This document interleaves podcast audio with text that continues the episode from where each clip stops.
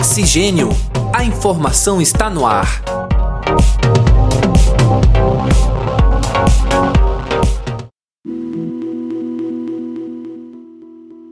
Olá, caros ouvintes. Está começando mais uma edição do podcast Oxigênio. A informação está no ar. Eu sou André Pinheiro e comigo neste programa está a acadêmica de jornalismo Cibele Santos. É com você, Cibele, bem-vinda. Olá, André, muito obrigada. Olá, caros ouvintes, sejam muito bem-vindos a mais um episódio do podcast Oxigênio. O conceito de magia do caos teve origem na Inglaterra, nos anos 1970. A magia do caos é uma prática que abrange diversos sistemas mágicos, uma das tendências modernas de ocultismo, construída com base na rejeição de qualquer forma de dogmatismo e na ênfase na experiência mágica pessoal. Até a década de 1990, a magia do caos permaneceu no meio underground e seu crescimento está associado ao interesse das comunidades de jovens pelo oculto. Sua máxima central é: se funciona, use. E para nos ajudar a compreender este assunto tão interessante, estão, cono estão conosco hoje dois praticantes estudiosos da magia do caos. São eles o estudante de jornalismo Bresson Andreata. Seja muito bem-vindo, Bresson. Opa, muito obrigado. E também Rafael Dias, estudante de letras e escritor do blog Desculpa Qualquer Coisa. Seja muito bem-vindo, Rafael. Obrigado.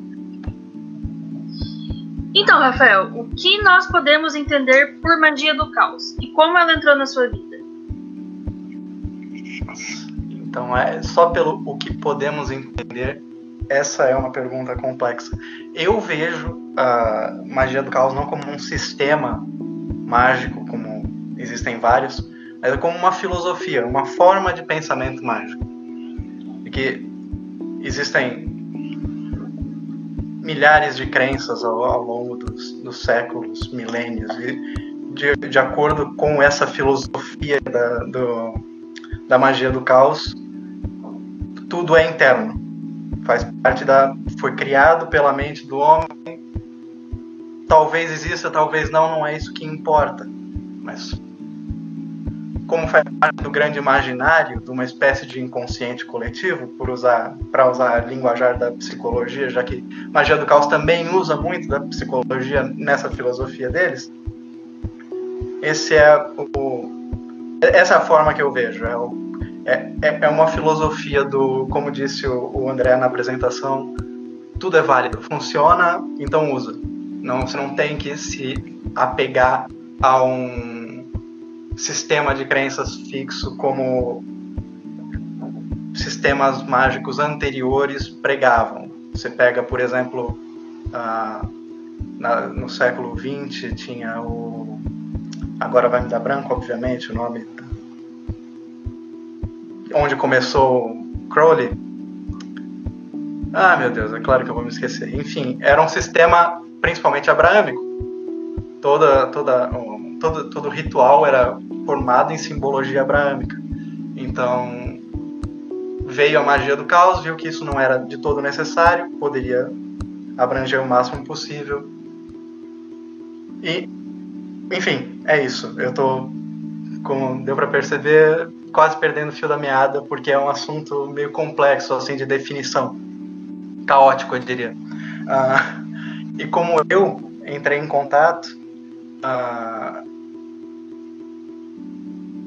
eu diria que a partir do momento que você se interessa por qualquer coisa do ocultismo, é inevitável que você caia na, na magia do caos. Porque é o sistema, é, é a filosofia em voga hoje. É até de certa forma uma, uma moda, uh, por assim dizer.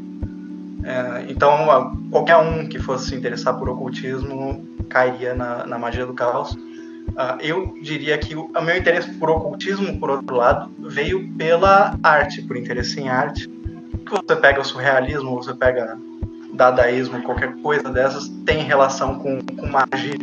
A arte em si, desde a pintura paleolítica, tem a ver com, com, magia, com magia, entre aspas. As, dizem que as pinturas da, nas cavernas, quando eles pintavam um, um boi ou um, alguma coisa assim era para tentar alterar o universo de forma mágica e produzir um, um bom dia de caça depois. era um ritual xamânico. Então, se existe arte, está relacionado com, mágica. Se existe palavra, de certa forma, está relacionado com mágica. Então, essa é a minha relação.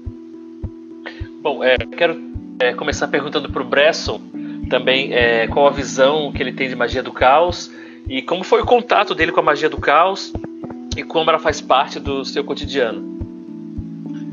Bom, então, é, como né, o Rafael bem disse aí, é um assunto muito grande, muito amplo, complexo e também simples. Então, eu vou tentar falar a respeito né, de todo esse tempo que a gente tem aqui, que não é muito grande também, de uma forma o mais simples possível, para que as pessoas possam entender. Obviamente, né, uma pessoa que tem um pouco mais de, conhecimento sobre pode não é, agradar muito né, do que eu vou falar, porque eu vou tentar ser o mais simplista possível. E, obviamente, quem está nos escutando, se tiver qualquer dúvida, basta lá no Google e dá uma olhadinha que tem um material gigantesco. Então, é, em relação à magia do caos, você, você vai transformar. É, a gente está no meio de, de, de, um universo caótico em todos os sentidos possíveis. Então você vai é, é arrumar um jeito de canalizar é, que algo aconteça de acordo com sua vontade no meio né, desse universo caótico todo. Então você tem formas de organizar isso usando a magia do caos. Então você vai canalizar é, o seu desejo para que alguma coisa aconteça dentro desse caos total que a gente né, tá, que a gente né, tá inserido como, como humanidade. E a, o contato com a magia do caos, assim como o Rafael bem disse, é o interesse também, desde moleque, acho que como várias pessoas, a gente gosta de filmes, a gente gosta de Senhor dos Anéis, a gente gosta de músicas, a gente se interessa por, por enfim, pelo oculto. E a gente acaba conversando com pessoas que também gostam dessas coisas e uma coisa vai levando a outra. No, no meu caso, especificamente, eu estava conversando com um amigo que é de muita leitura a respeito de, de Telemann, de de ocultismo, enfim, de Crowley também. Ele se chama Jefferson. Então, uma pessoa aí que me introduziu na, na, na, magia do caos. E eu contando, né, chorando minhas pitangas lá com ele num bar, falando sobre meus problemas. Ele falou: por que, que você não faz um sigilo? Eu falei: sigilo? O que, que é isso? Aí o cara começou a me explicar. E aí eu lembro que eu aluguei ele durante meses e meses e meses perguntando sobre o que, que era aquilo. Né? Então eu me apaixonei assim de cara quando ele me falou o que era, porque era uma coisa que eu já é, enfim, já tinha noção de que poderia acontecer, mas não sabia como aplicar isso. E aí ele me deu os meios, me deu algumas leituras, me passou é, algum material básico, e foi assim que eu entrei né, na, na magia do caos aí há uns poucos anos. Foi dessa forma. É, quando a gente ouve falar magia do caos, o, o, que vem imediatamente na cabeça é aquela magia que a gente sempre viu na mídia, nos filmes, na TV, aquela coisa poção e varinha e tudo mais. Só que, como vocês estão falando aí, ela tem uma diferença. Então eu queria perguntar para o Rafael quais as principais diferenças entre a magia do caos e a magia convencional, que é mais conhecida pelo grande público. Bom, entre a magia do caos e a, a magia cinematográfica, por assim dizer, eu diria que é porque é, é, ela é mais um trabalho, é um trabalho interno do que um trabalho externo. Ninguém tá soltando raios por aí com, com varinhas mágicas, ninguém tá voando em cima de vassoura, né? Isso, ela não, também não desobedece uh, as regras do, do universo, as leis da física. Uh, então, por isso que eu, que eu relaciono muito com a psicologia também, por ser. E, e o, o Bresson ele deu um, um exemplo breve né, do, do sigilo, da manifestação da vontade no universo. Ah, é isso, é um trabalho interno, pessoal, através de um sistema maleável, só que antigo e estruturado, com regras, pra, regras eu coloco entre aspas, mas práticas, técnicas, métodos coisas que, se pode, que podem ser feitas para que isso se concretize. E muita meditação, principalmente meditação. Então, é, quero é, saber de vocês é, qual o objetivo principal da, da magia do caos, qual o propósito, né? já que ela se diferencia da magia convencional nesses aspectos que o Rafael expôs, né? É, o que que leva uma pessoa a se interessar e a praticar magia do caos? Que, qual, qual, é o, o, chamado, qual é o apelo que ela, que ela traz para as pessoas? Bom, é, eu diria que talvez, ou né, literalmente, a facilidade de você de você utilizar. Como o, Rafael falou, e a pergunta também da, da, da Sibeli a respeito da, da, magia cinematográfica, né? Quando a gente assiste algum filme, né, desses filmes famosos falando sobre magos, a gente vê aquele sujeito estudioso, velho, barbudo, que tem né, muita, muita carga de leitura, conhece bastante sobre como até quebrar essas leis da física. Enfim, a gente pensa que é uma coisa muito inalcançável. E, na verdade, é, a, a, a questão da magia caso da magia do caos, ou acredito eu que a magia em geral, seja é, uma manifestação ou uma aceleração da sua vontade, talvez. Então você vai achar meios, meios possíveis que não quebram essas leis, apenas vão achar atalhos mais simples para que você consiga é, chegar a um objetivo final. Então você tem um pouco mais de facilidade, um pouco mais de praticidade para chegar no seu objetivo final utilizando esses meios.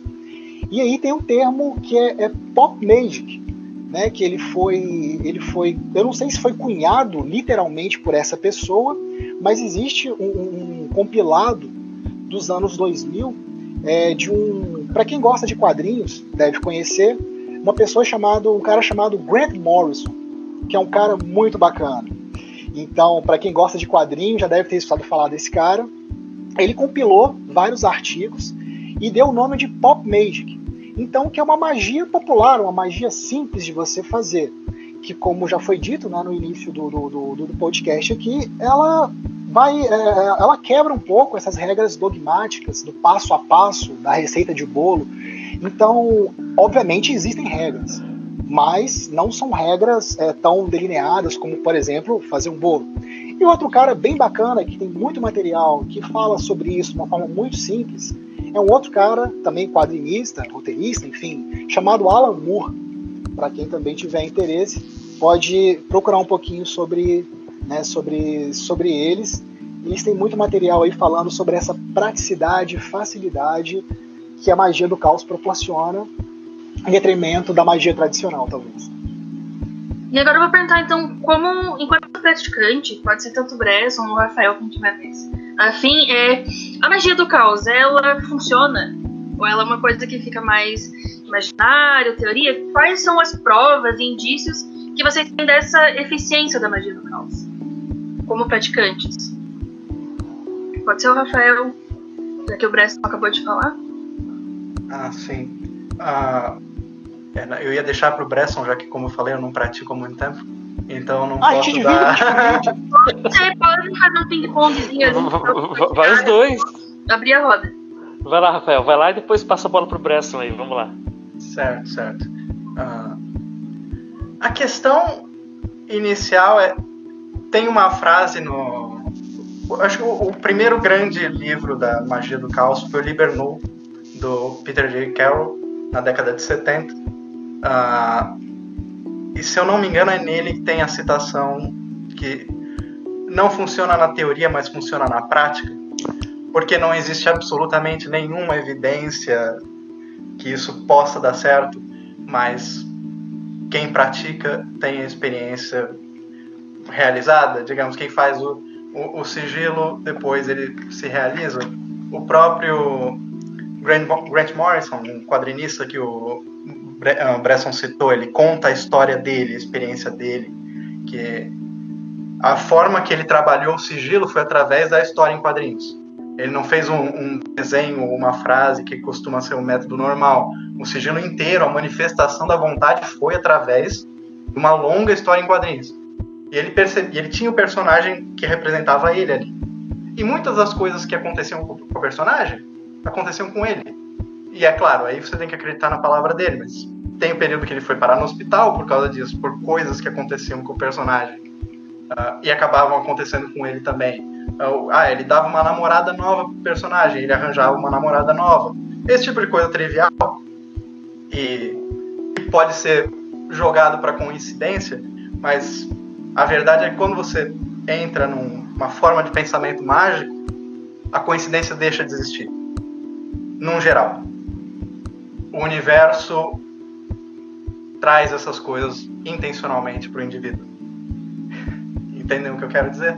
Ah, então, a partir desse momento, quando você descarta a possibilidade de coincidência, de coincidências, você também descarta uh, a necessidade de prova, por assim dizer, porque você já está praticando. Você não precisa provar isso para você mesmo, assim como você não precisa de resultado. Existe uma coisa chamada ansiedade de resultado na magia do caos. É uma coisa que deve ser evitada. Uh, então, é isso que eu tenho a dizer sobre se funciona ou não. Então, vamos, vamos lá, assim, tentar né, trazer algumas, é, algumas outras questões aqui para nossa para nossa conversa. Ok, como é que eu sei que a magia funciona? Como é que ela sai da como é que ela sai da teoria? É verdade? Não é? Como é que eu uso magia do caos? Novamente, eu vou dizer que é, teria que ser, né? A gente teria que fazer uma série para poder explicar várias coisas sobre, e obviamente a gente não tem tempo aqui, então é bem simples o que eu vou tentar dizer. E aí, as pessoas que tiverem curiosidade, por favor, procurem sobre isso. Já foi dito aqui sobre sigilo. Então, mais popularmente na magia do caos, você utiliza um sigilo, que é um símbolo, um signo, ou você pode utilizar, assim como o Rafael falou sobre o Grant Morrison, é, ele tinha, não sei se é literalmente sobre isso que você estava falando, Rafael, mas se não for, você me, você me corrige. É, ele tinha uma revista chamada Os Invisíveis, e o personagem dele era um alter ego chamado King Mob. Então, esse personagem, é, enfim, transitava ali naquele, naquele mundo imaginário, psicodélico dos quadrinhos e era um alter ego do próprio Grant Morrison. Então, é, o que acontecia com o personagem afetava na vida real. Mas vamos lá, como que eu sei que dá certo? Como é que eu posso utilizar alguma coisa e saber se deu certo? Primeiro, eu tenho que ter em mente que a minha vontade, o que eu quero que aconteça, ela tem que ter uma chance, pelo menos ali de 50% de se materializar no mundo real. Eu não vou poder, não posso pedir uma coisa é, impossível que eu não tenha é, possibilidade de realizar sem ou sem utilizar magia, sem utilizar outros meios. Eu tenho que pedir uma coisa possível. Um exemplo, eu quero conhecer tal mocinha que eu vejo ela passando todo dia ali na lanchonete da faculdade, mas eu não tenho oportunidade de me aproximar dela. Eu faço um sigilo, eu apelo para o servidor. Então aquilo tem possibilidade de acontecer. Aquela, a, a, aquela vontade que eu vou aplicar no sigilo ou passar esse trabalho para um servidor, que é um servo astral, que a gente pode vir falar um pouco mais sobre sigilo e servidor né, no, no decorrer da, da, da, conversa, vai é, agilizar, vai facilitar as minhas possibilidades daquilo dar certo. Imagina que você tem um caminho de, de um ponto A ao ponto B. O sigilo, ou servidor, eles vão te ajudar a achar atalhos para que aquilo aconteça. E você vai fazer. E se acontecer, como acontece, você vai começar errando, depois você vai começar a ter alguns resultados. Você vai se perguntar: meu, não é possível, eu fiz esse negócio, será que foi isso que deu certo? A resposta é que você nunca vai saber. O importante é que aconteceu. Então, a partir do momento que acontece, você tem um clique na sua mente que aquilo é uma possibilidade e que aquilo aconteceu. Se foi você que fez uma, entre aspas, magia e deu certo, seria uma coisa muito bacana se você tivesse certeza. A gente não tem certeza. Mas que você começa a olhar de uma forma diferente a partir do momento que você tem alguns resultados, e aí você começa a ficar um pouco mais empolgado com aquilo e querer praticar um pouco mais. Então os resultados eles, eles são visíveis. Como disse o Rafael, você vai pensar, nossa, mas será que foi uma coincidência? E aí você começa a se perguntar se realmente é uma coincidência ou se foi você que conseguiu aquele resultado através de um sigilo ou um servidor, que são as formas mais comuns de praticar magia do caos para quem está entrando. Qualquer pessoa pode praticar magia do caos? qualquer pessoa. Basta você, basta você querer ler alguma coisinha, como disse é, o Rafael também. Esse, esse livro aí é um, livro pequenininho e acho que é primordial, mesmo para quem vai fazer só sigilo e tal. Dá uma lida ali no Libernu, lê o Psiconauta, depois dá uma lidinha em alguns artigos ali na, na, na internet, vê alguns vídeos no, no YouTube. É muito simples. Qualquer pessoa pode praticar magia do caos, independente de crença, enfim, qualquer pessoa pode praticar.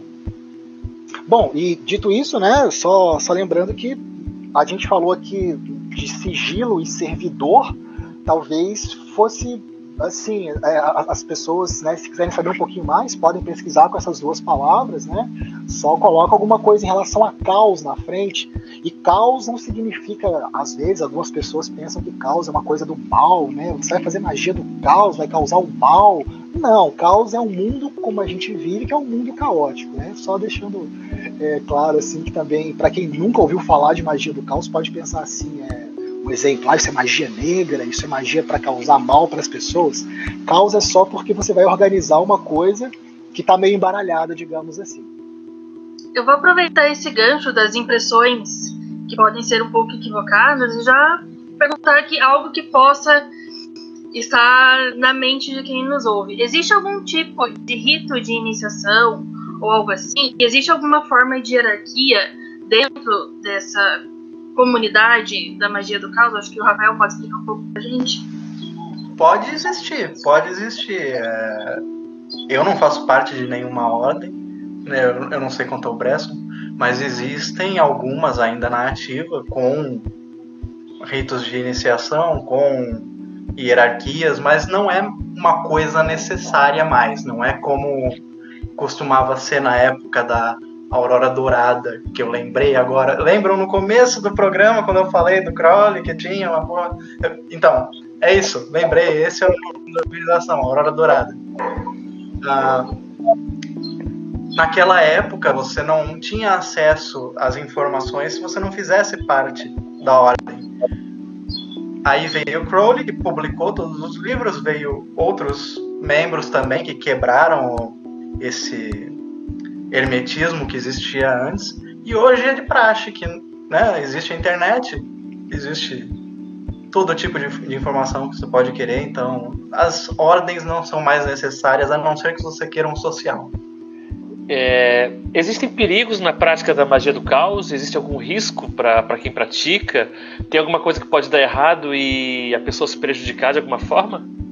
Algo a temer? Bom, é, você, obviamente, fazendo qualquer tipo de prática, né, se você for na, na, na padaria da esquina da sua casa, você tem algum risco.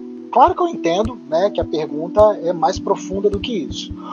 Obviamente, dentro da magia do caos, é, existe um universo de coisas que são possíveis.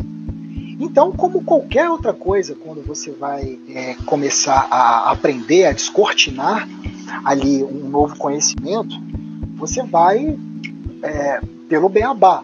Normalmente, quem vai te, vai te orientar, ou mesmo se você entrar em alguma página, pedir conhecimento pela, né, pela, pelas redes sociais, por, por, por alguma página, provavelmente as pessoas vão te indicar coisas mais simples. Até porque, para que você tenha um sucesso, uma eficácia no que você vai fazer, você vai começar pelo mais simples. Então a chance daquilo dar errado é um pouco menor. Obviamente, como qualquer prática, isso pode, isso pode né, ter, um, ter um efeito talvez não, não é, que, que você não vai gostar. Né? Mas trabalhando com, com sigilos, eu acredito que seja bem seguro. Depois dali você começa a trabalhar com servidores. Aí talvez tenha um nível um pouco maior de complexidade. Você também tem que fazer talvez ali um ritual de banimento para poder é, uh, enfim, trabalhar com servidores, mas inicialmente com sigilos. Só, eu não sei se eu posso pegar um parênteses aqui para a gente poder falar um pouquinho sobre sigilo. O que, que você acha, Rafael? Você, você consegue explicar o conceito legal assim? Eu não sei se a gente conseguiria passar esse conceito, porque a gente está falando sigilo, sigilo, sigilo. As pessoas. Seria interessante que que é vocês é, destrincharem isso. Como é que a gente ah, pode conceituar um sigilo? Seria um, um símbolo, uma versão simbólica da vontade, né? Uh, normalmente é composto de uma frase. Uh, esse, esse conceito foi trabalhado por Austin Osman Spare na década de 30 e as frases que ele bolava eram muito formais, assim, hoje não é mais necessário isso. O ideal é que seja um verbo de ação, um eu faço tal coisa, eu vejo um passarinho verde pousar na minha janela, uh, eu, como falou, é, é, nessas horas quando falam de ah, eu encontro mulher, tal, essas coisas. Nessas horas eu acho que se aproxima muito da amarração, sabe? então, por questões kármicas, é melhor vocês tomarem cuidado. Tentem a forma tradicional, sabe? Criem coragem, crianças. Não é tão difícil assim se você quer. Mas essa é a minha opinião da coisa. Cada um faz o que quer também. Eu não tô aqui pra né, inventar regra. Mas. Enfim, você tem a frase, eu quero ver um passarinho na minha janela. Você tira as vogais. Tem gente que não tira a vogal. Tira palavra, tira, tira letras repetidas. Pega as letras que sobraram e formam com, essa, com esses desenhos um, uma imagem representativa que não te lembre do que você pediu, porque o ideal é você esquecer esse desejo. E, e assim você pode meditar sobre essa imagem até você chegar num, numa espécie de transe com a imagem em sua mente. Aquele momento em que sua mente chega ao branco. Tem, tem quem compare com um orgasmo. E, na verdade, é, é exatamente ali o, o efeito cerebral é o mesmo. Na meditação do orgasmo, transe é, é o mesmo efeito. Por isso, se você for ler o Pop Magic do, do Grant Morrison, ele indica, já que meditação pode levar muito tempo, que você resolve essa questão do sigilo, essa liberação do sigilo por meio da masturbação. De novo, há controvérsias. Tem gente que acha que é uma saída muito, muito fácil. Outros não tem nenhum problema com isso. E dizem que funciona. Então, você faz isso e dias depois, supostamente, um passarinho aparece na sua janela e o sigilo está realizado. Foi uma boa explicação, Bresson? O que, é que você acha? Precisa complementar? Foi? Não, não, foi, foi ótimo. Inclusive, eu, eu, eu, eu tava pensando em falar realmente sobre, sobre essa questão do Grant Morrison mesmo, porque até o momento, né, as pessoas podem pensar assim, ah, mas, né, que negócio chato, meditação e tal. Então, assim, inicialmente, né, para o sigilo, para a magia do caos aí, é o, o sigilo é o arsenal mais, digamos assim, mais simples que o mago pode ter para começar, né, um caoísta. Então, para você lançar esse, esse seu desejo para o astral, como disse o Rafael aí, nesse, enfim, nesse, nesse texto que o Grant Morrison ele deixa para gente, ele fala sobre a masturbação. Por quê? Porque você, para lançar esse sigilo para o seu subconsciente, para que uma vez esse sigilo vá para o astral e essa vontade né, se torne esse passarinho na sua janela depois de alguns dias, você precisa é, deixar sua mente vazia de qualquer tipo de pensamento. E como é que você faz isso? Tem várias formas. Como ele diz, você pode, enfim, fazer algum. É, você pode fazer jejum, você pode é, fazer um exercício físico até a exaustão, você pode meditar. E a forma, talvez, mais legal e mais simples de você fazer isso é com masturbação. Então, naquele momento que você vai ter o orgasmo, a sua mente ela, ela entra num branco, ela dá um clique. E naquele momento, você pensa naquela, na, na, naquele símbolo que você fez, naquele signo. Então, signo, a gente pode pensar, signo me lembra signo de a leão, aquário, escorpião, sim, são símbolos também. McDonald's, o M é um símbolo, Nike é um símbolo. As grandes marcas que nós vemos ao nosso redor são grandes símbolos que nós energizamos todos os dias que nós olhamos para eles. As questões então, semióticas, olha... né? Exatamente. Você olha para um celular que tem a maçãzinha da Apple, ninguém precisa te falar o que é aquilo ali, você sabe o que é aquilo. O sigilo é a mesma coisa. Você vai escrever uma frase que é uma vontade, né, como disse o Rafael, um verbo de ação, e você vai transformar aquelas, aquelas letras, né, aquelas palavras, obviamente usando umas técnicas que você pode, né, qualquer um pode olhar pela internet aí, achar a melhor técnica que melhor lhe convir e criar um símbolo, enfim, e utilizar isso a seu favor. Acho que é mais ou menos isso. Então, é, vocês haviam falado, já explicaram bem o sigilo, falaram no servidor, e o Bresson mencionou ali o banimento. É, queria que vocês explicassem melhor esse termo também. O que, que é o banimento, para que, que serve, né? Uma palavra meio pesada, né? Banir, né? Banir alguma coisa, banir alguém. O que, que seria? Qual, qual a conotação disso? Bom, Rafael, se você quiser, pode, pode, pode falar aí. Sim, eu estava tentando ligar o microfone, não estava indo. o banimento é a primeira coisa que qualquer um querendo entrar nesse mundo do ocultismo tem que aprender. É o primeiro passo. Junto da meditação e de uma forma de divinação. Seria divinação, isso quer dizer um tarô, um runa, qualquer forma de ter uma visão de si mesmo, de autoanálise, ou do futuro, se você acredita que isso é possível. Ah, você precisa ter isso no seu arsenal. E o banimento é proteção. Porque, claro, aí varia da, das crenças de cada um. Se você tá, se você acredita na magia como uma coisa totalmente interna e mental, você está afetando o seu cérebro. Então é bom que você se proteja das coisas que você está trazendo para o seu próprio cérebro. Se você realmente acredita no, em espíritos e demônios e anjos e deuses, essas coisas, você também tem que se proteger das coisas que você atrai enquanto faz esses, esses rituais. Afinal, é com isso que está mexendo, é com forças ocultas do universo. Métodos existem dezenas, milhares, vai na internet, procura um banimento, você encontra o que se encaixa melhor com o seu sistema de crenças. Existem mais simples, existem mais elaborados. O ritual menor do pentagrama é o mais praticado e a forma que eu tenho para resumir como, como, ele se dá seria um, um círculo, você faz o pentagrama, você fala o nome de, de arcanjos em, em certas direções dos pontos cardeais. É em resumo, um sinal da cruz tunado. Mas é isso, é para você se proteger, é isso que eu tenho a dizer.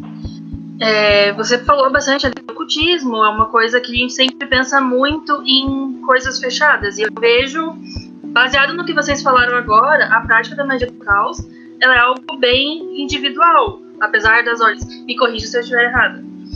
É, Pensando nisso, assim, se é algo individual, você com você mesmo, meditação, etc.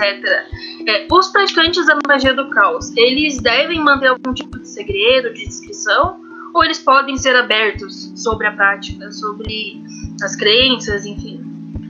Bom, é, eu vou dizer assim, por, por mim, pelas minhas experiências com a magia do caos nesses poucos anos que eu tenho né, contato com ela, não, é muito, é muito pelo contrário. É, nesse, nesse mundo uh, as pessoas mais compartilham do que, do que é, ficam com é, mantém, mantém segredos a, a respeito de práticas simples.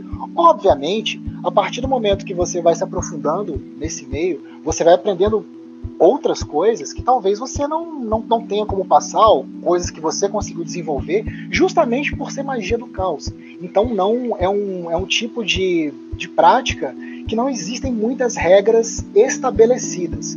Obviamente, como o Rafael falou, é, em relação ao banimento, você vai, enfim, fazer um bolo, você vai ajeitar sua mesa, você vai limpar o chão, você vai trocar a toalha, você vai é, juntar os materiais que você precisa para fazer esse bolo. Mesma coisa com a, a magia. Antes de fazer qualquer prática mágica, você vai fazer uma limpeza, digamos assim, né, no local que você vai ali fazer a sua prática. E uma coisa interna também, não só fisicamente falando. E o seguinte, em relação à magia do caos, só deixando assim alguns, alguns, é, algumas informações. O Brasil é o, o, local onde tem a maior segunda, a segunda comunidade, né, digamos assim, maior de, de, de cauístas. Então, perdendo só para os Estados Unidos.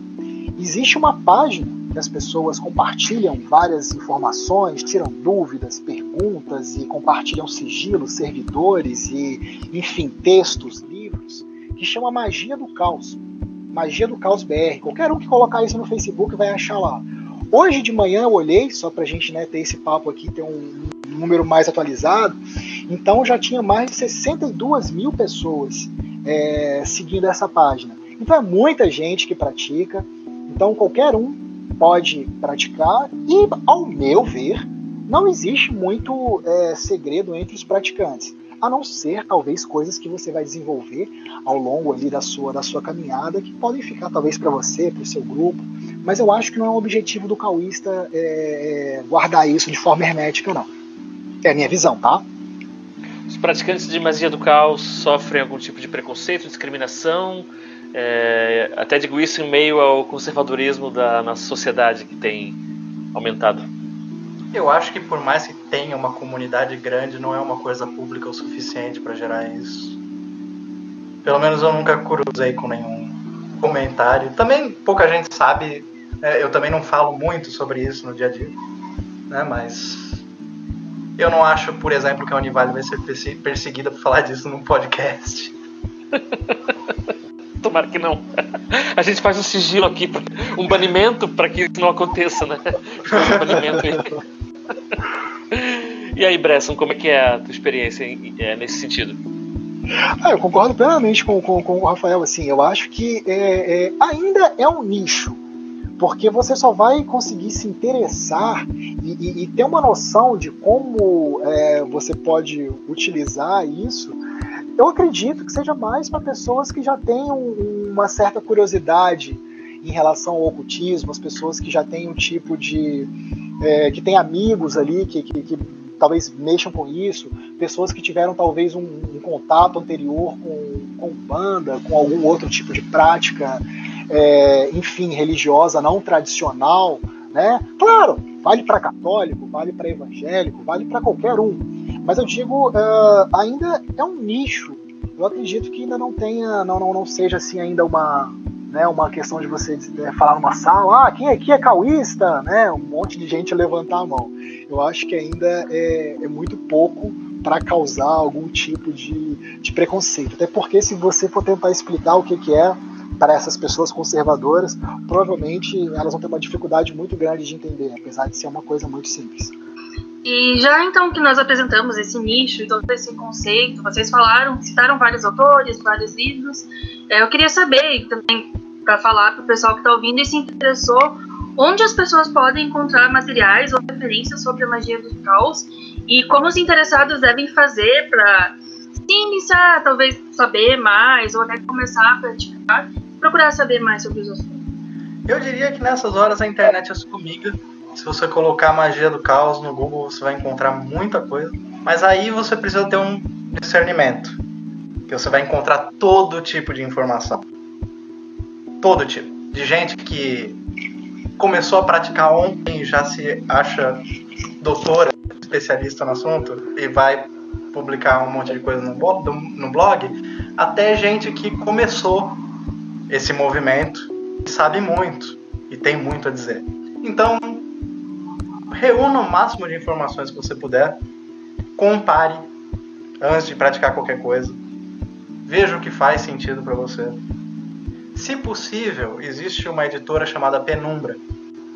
Eles têm um catálogo de obras nesse de toda toda a área do ocultismo, inclusive magia do caos, inclusive esse livro que eu citei, Liber Nu, que é o, o primeiro sobre magia do caos, pode ser encontrado por essa editora, uma, uma tradução muito boa. Mas também esses livros são normalmente pirateáveis também, então se você não quiser pagar ou não puder, você não precisa. Uh, é isso, procura informação, confere de onde veio, compara, e aí, quando você estiver se sentindo seguro, achando que sabe alguma coisa, vai praticando e vendo o que dá. Boa Caso a pessoa queira entrar em contato com alguém que já pratique, existe alguma comunidade online, algum fórum, um grupo, alguma coisa assim, onde a pessoa possa encontrar, que tem, já seja estudioso ou praticante, que possa fazer essa espécie de guia para ajudar a pessoa a entrar nesse mundo, se a pessoa estiver insegura de entrar de cabeça sozinha? Bom, é, eu já eu, eu citei aqui um, eu vou repetir. É, Magia do Caos. Então você pode colocar lá no facebook.com barra Magia do Caos, tudo junto. Então, como o Rafael falou, você vai encontrar pessoas ali que né, tem pouquíssimo tempo e que vão se achar os magos, como qualquer outro local que a gente fosse meter. Né? Então vão ter pessoas que vão se achar muito boas no que elas fazem e que não são tanto. E também né, pessoas muito sérias que vão te passar ótimas referências. Para minha sorte, né, eu tive ali, como é que eu posso dizer, é, um, um, guia, né, alguém que pôde me, me, me orientar aonde procurar o material.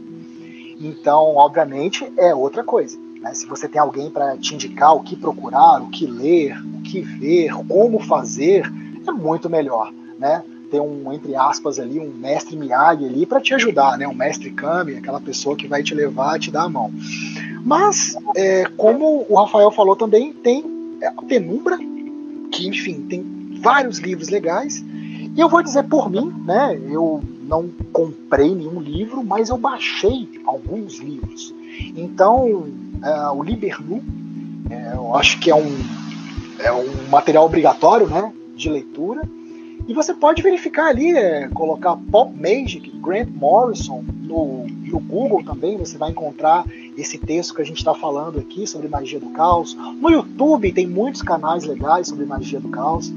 Então é só você colocar magia do caos, tanto no Google quanto no, no YouTube, vê bastante coisa, compara os materiais. Eu li sobre sigilo em tal página, em tal página, em tal página, em tal página. Poxa, né, lendo tudo isso aqui, qual conclusão que eu consigo chegar sobre? Então, assim, no início, uma carga de um pouquinho de leitura, um pouquinho de curiosidade.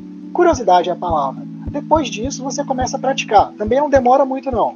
Vai praticando, porque só assim você vai saber né, se dá certo, se não dá, como é que faz, como é que não faz. E assim você vai compartilhando suas informações com as pessoas de sites, enfim. E aí você vai melhorando ali e refinando as suas práticas.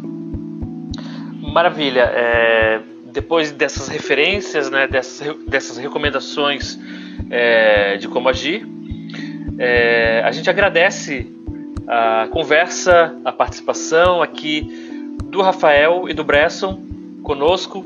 Agradeço a companhia da Cibele Santos e também agradeço a sua audiência. Então, muito obrigado e voltamos na próxima semana. Obrigado. Isso aí. É, eu agradeço também ao Bresson, ao Rafael, ao André e a você que nos acompanhou em mais um episódio. Não se esqueçam que nós estamos no Twitter, no Facebook e no Instagram como podcast Oxigênio. Vocês podem interagir, podem deixar a sugestão de pauta. E semana que vem a gente volta. Até mais. Produção e apresentação André Pinheiro e Cibele Santos. Edição Bruno Portes.